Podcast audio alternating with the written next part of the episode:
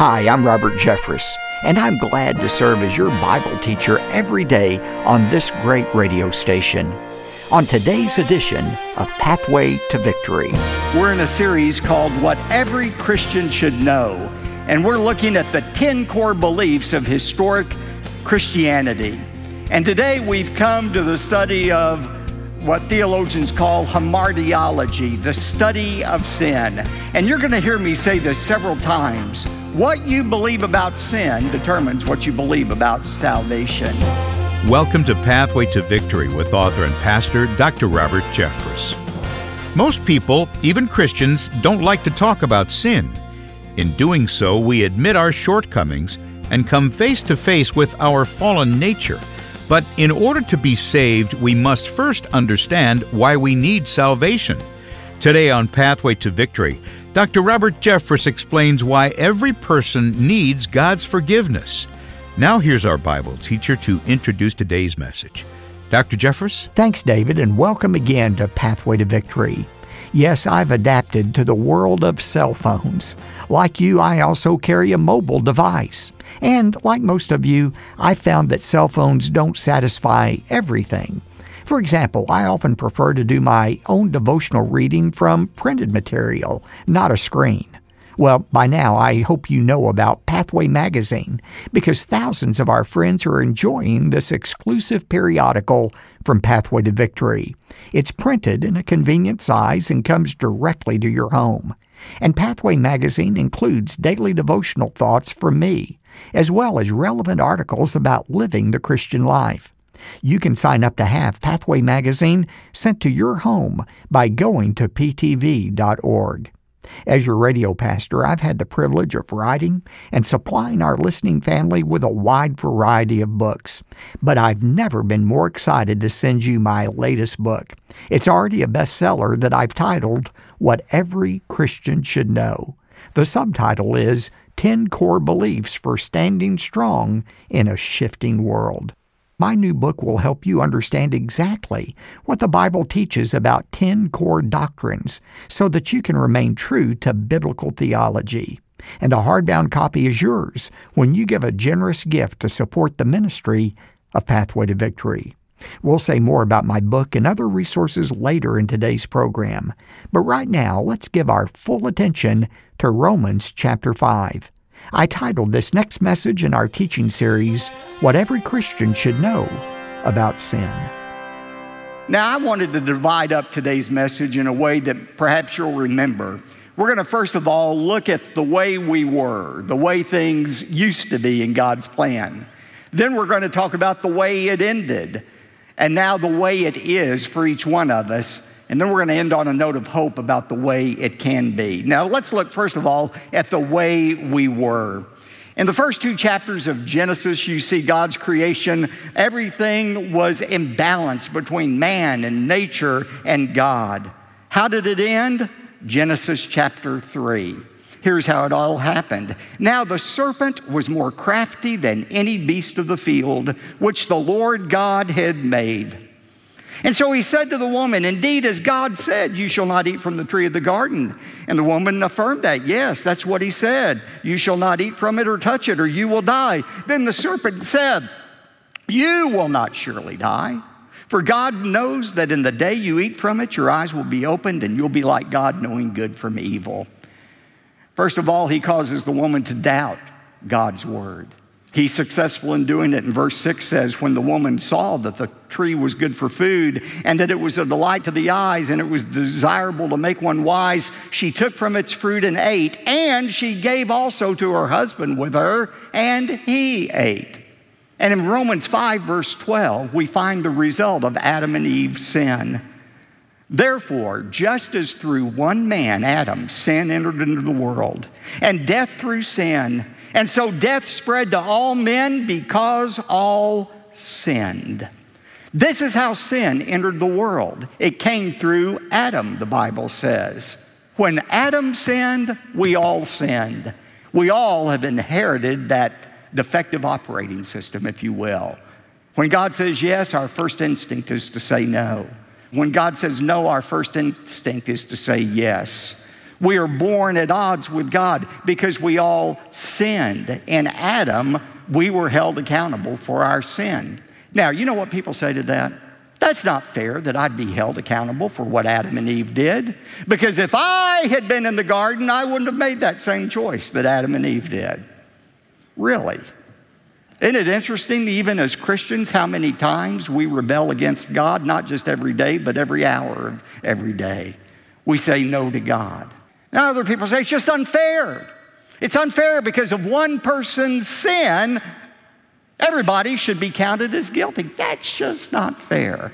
Paul has an answer to that so-called unfairness in Romans five, sixteen to seventeen. He said, if you want to see something more unfair than that, just think about Jesus Christ. The only thing more unfair than all people being held guilty for one man's sin is for everybody's sin to cause one innocent man to be found guilty. The only thing more unfair than being held responsible for Adam's sin is to be made forgiven by Christ's righteousness. That's what he's saying in verses sixteen and seventeen. For the gift is not like that which came through the one who sinned, Adam. For on the one hand, the judgment arose from the one transgression, resulting in condemnation. But on the other hand, the free gift arose from many transgressions, resulting in justification. Now get this, verse seventeen.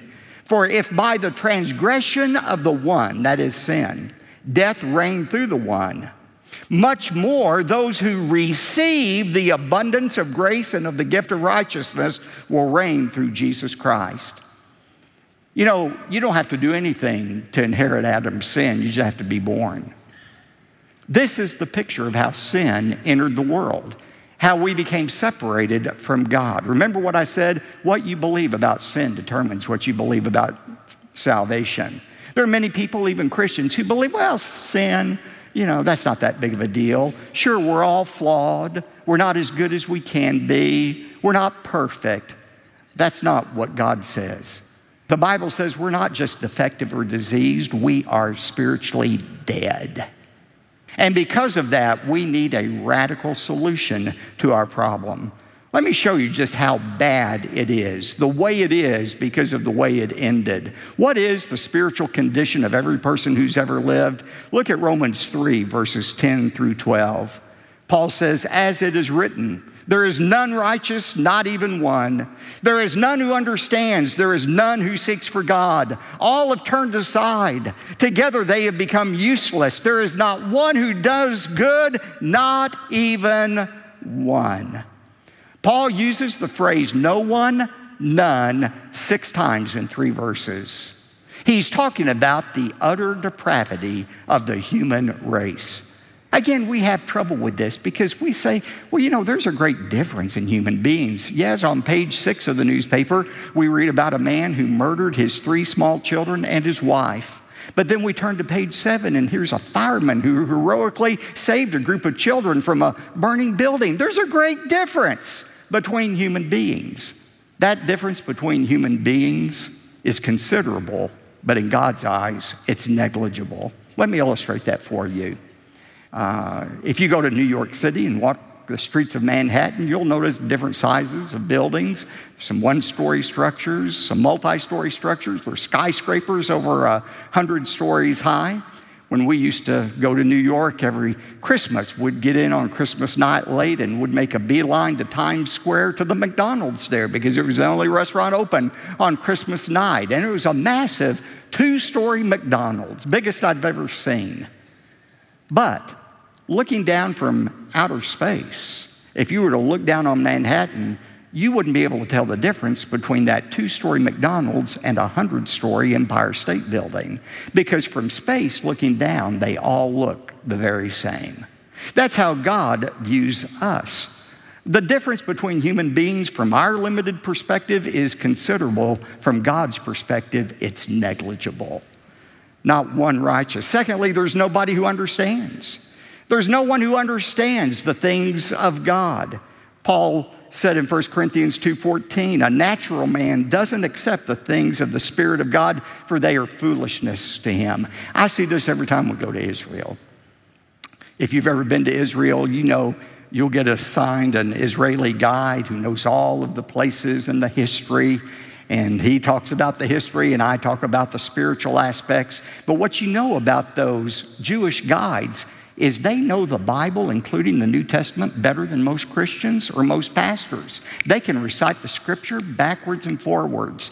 They have an intellectual understanding, but they've never received the gospel of Jesus Christ because to them it's foolishness. The smartest people in the world stumble over the gospel because they're natural. They do not understand it. And then thirdly, there's no one who seeks for God, Paul said. There's none who seeks for God. Now, if ever the Bible is wrong, surely it's here. Pastor, how can you say nobody seeks for God? People everywhere are searching for God. There are thousands of religions in the world. That is a proof of people searching for God. It's a proof of man's inherent righteousness, right? Not what the Bible says.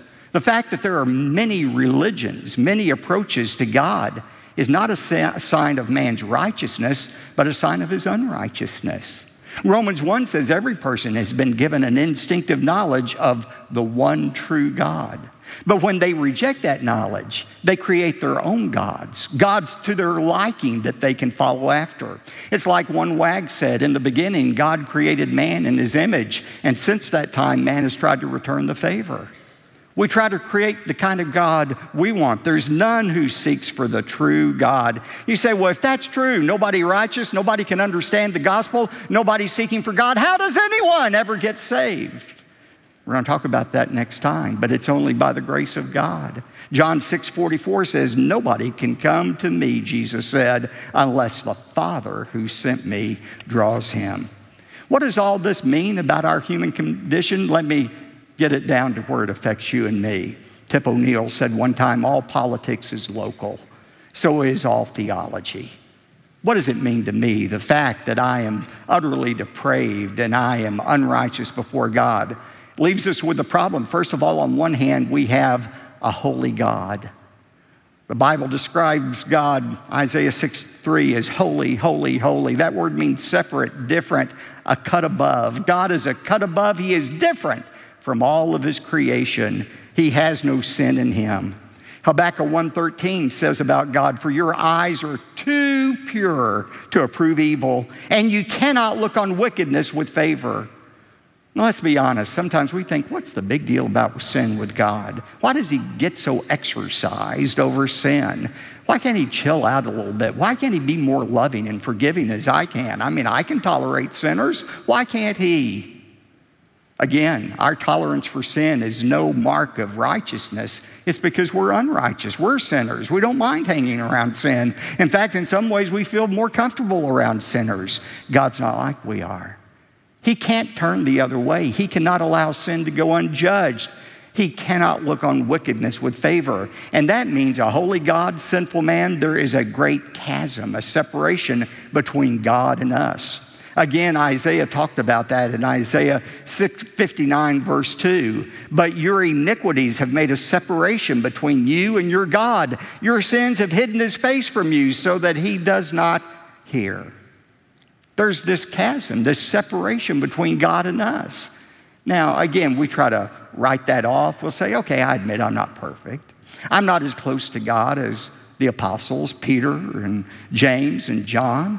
I'm not as close as Jesus' mother, Mary, or even maybe Saint Teresa.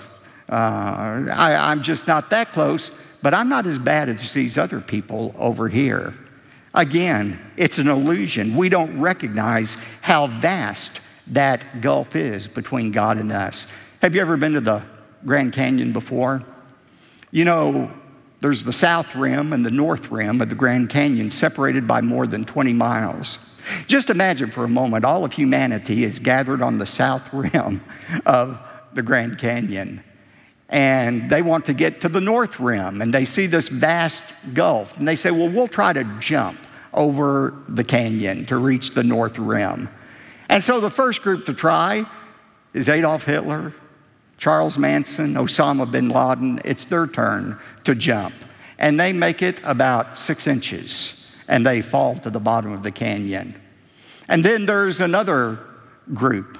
Every godly pastor or priest you've ever known and the saints of old, and they take a running leap and they make it three feet, and they fall into the chasm. And then you've got the apostles, and they're all together, and they run and jump, and they make it ten feet out, and they fall to the bottom. Now, there's a measurable difference between how far they jumped, but compared to twenty miles, it's negligible. It's inconsequential. That's what Paul meant when he said in Romans three twenty-three, "For all have sinned, and all fall short of the glory of God." What does this all mean?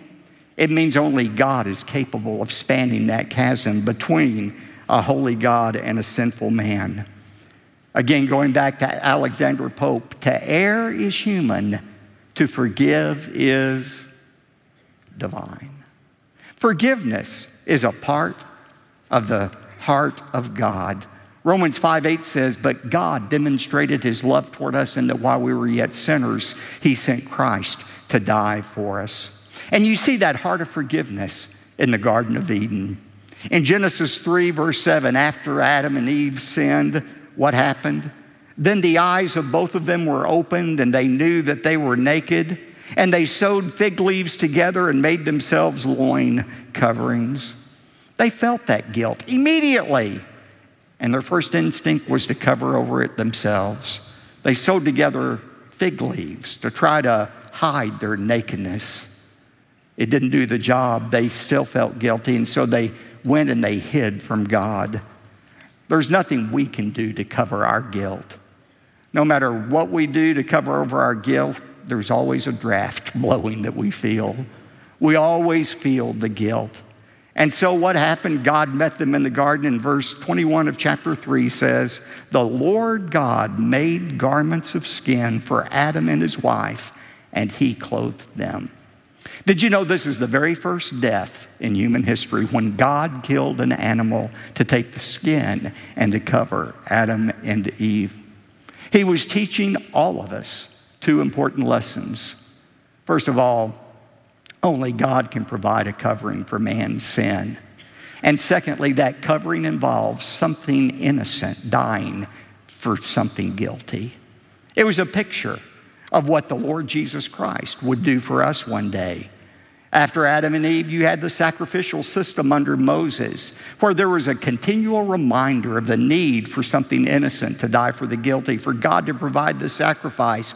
Those Old Testament sacrifices, they were important, but they were limited. They were perpetual. They had to keep being offered year after year. They were offered by sinful priests who had to make an atonement for their own, own sins before they could offer a sacrifice for other sins. And they offered only temporary reconciliation with God, which would be almost immediately broken by further sin. It was all pointing to that once-for-all sacrifice that Jesus, the Lamb of God, would make for us and offer us eternal redemption. Jesus' death on the cross removed the penalty of sin. It removed the power of sin. For Christians, we no longer have to sin. We no longer have any more obligation to sin than we think we have. We've been saved from the penalty of sin, the power of sin, but the presence of sin is still with us. It's still here.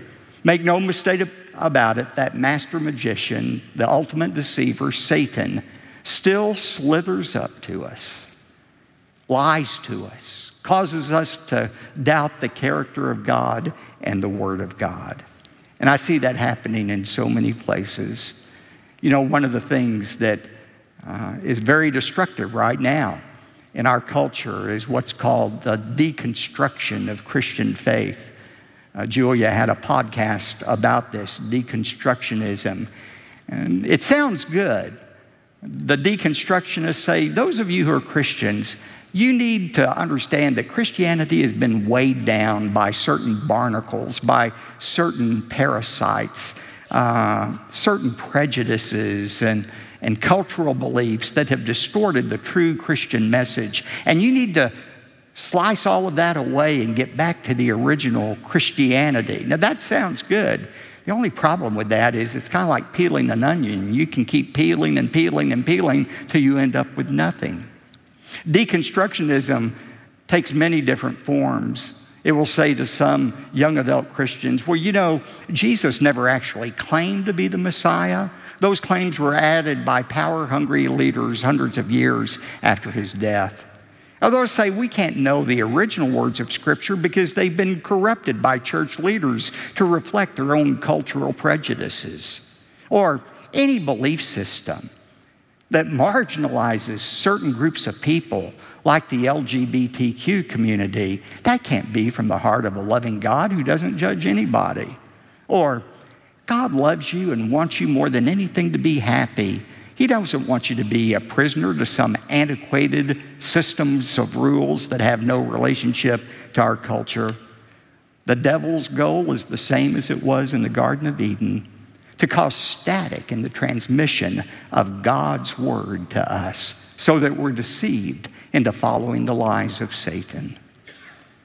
You know, outside of the Bible, I think the most vivid description in literature of the power and reality of sin is found in Edgar Allan Poe's short story, The Tell-Tale Heart. Do you remember that, studying that in school? It was a short story about a man who thought he had committed the perfect murder. He took the corpse of the old man he had murdered and hid it under the floorboards of his house and thought he had gotten away with murder. One small problem. He kept hearing the faint beating of a human heart. At first, it didn't bother him. The police came. The beating heart didn't bother him at first. He was able to ignore him, but that beating got louder and louder and louder, until that heartbeat drove him to madness and to confession.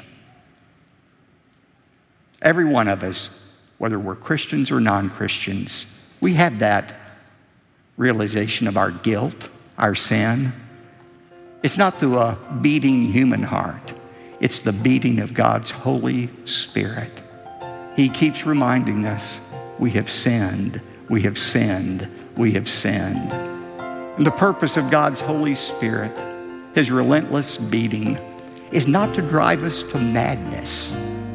It's to drive us to confession and God's forgiveness. That's the truth about sin. The silent voice you hear is often God's Holy Spirit, convicting you of your sin and inviting you to receive God's forgiveness. My hope is that you will take this step today and through confession, walk into the loving embrace of Jesus Christ, our Lord. Earlier, I described a book that I've written to help you. It includes an entire chapter on the subject we address today. My new book is called What Every Christian Should Know, ten Core Beliefs for Standing Strong in a Shifting World. It's the perfect next step in your walk with God. And you can request your copy right now when you include a generous gift to support the growing ministry of Pathway to Victory. Then, let me invite you to become one of our valued Pathway partners. This growing circle of friends has become a source of tremendous encouragement to me, because together we're able to touch lives all across the country and around the world through their monthly support of Pathway to Victory. Not long ago, I received a note from Michelle in Virginia who told me, Doctor Jeffress, I'm struggling with some issues in my family right now, and Pathway to Victory keeps my spirit up and reminds me that God is in control. The only way through the trauma in my family is through Christ our Lord. Thank you so much for making this available to me every day on the radio and T V. Pathway to Victory has given me hope. I really need this ministry. Well, friends, when you give a generous gift to Pathway to Victory, and when you agree to become one of our Pathway partners, you're reaching men and women just like Michelle, who rely on this program as a beacon of light in the darkness. Thanks so much for your support. David? Thanks, Doctor Jeffress. You're invited to request a copy of the brand new book, What Every Christian Should Know, when you give a generous gift to support the ministry of Pathway to Victory, or when you sign up to become a Pathway partner. Call us at eight six six, nine nine nine, two nine six five or visit our website, p t v dot org. Now, when you give an especially generous gift of seventy-five dollars or more, we'll also include the complete What Every Christian Should Know teaching series on audio and video discs, plus a study guide to use for personal or group study. Call eight six six, nine nine nine, two nine six five or go to p t v dot org. You could also send your request by mail, right to P O. Box two two three, six zero nine, Dallas, Texas seven five two two two. One more time, that's P O. Box two two three, six zero nine, Dallas, Texas seven five two two two. I'm David J. Mullins, inviting you to join us next time for a message called What Every Christian Should Know About Salvation. That's Friday, here on Pathway to Victory. Pathway to Victory with Doctor Robert Jeffress comes from the pulpit of the First Baptist Church of Dallas, Texas. Join Doctor Robert Jeffress on an unforgettable trip to Israel. You've read about places like the Mount of Olives and the Plain of Megiddo. Isn't it time to see these remarkable sights for yourself? Join us on the Pathway to Victory Bible Prophecy Tour of Israel, April twenty-fifth through May fifth, twenty twenty-three. To learn more and to reserve your spot, go to p t v dot org.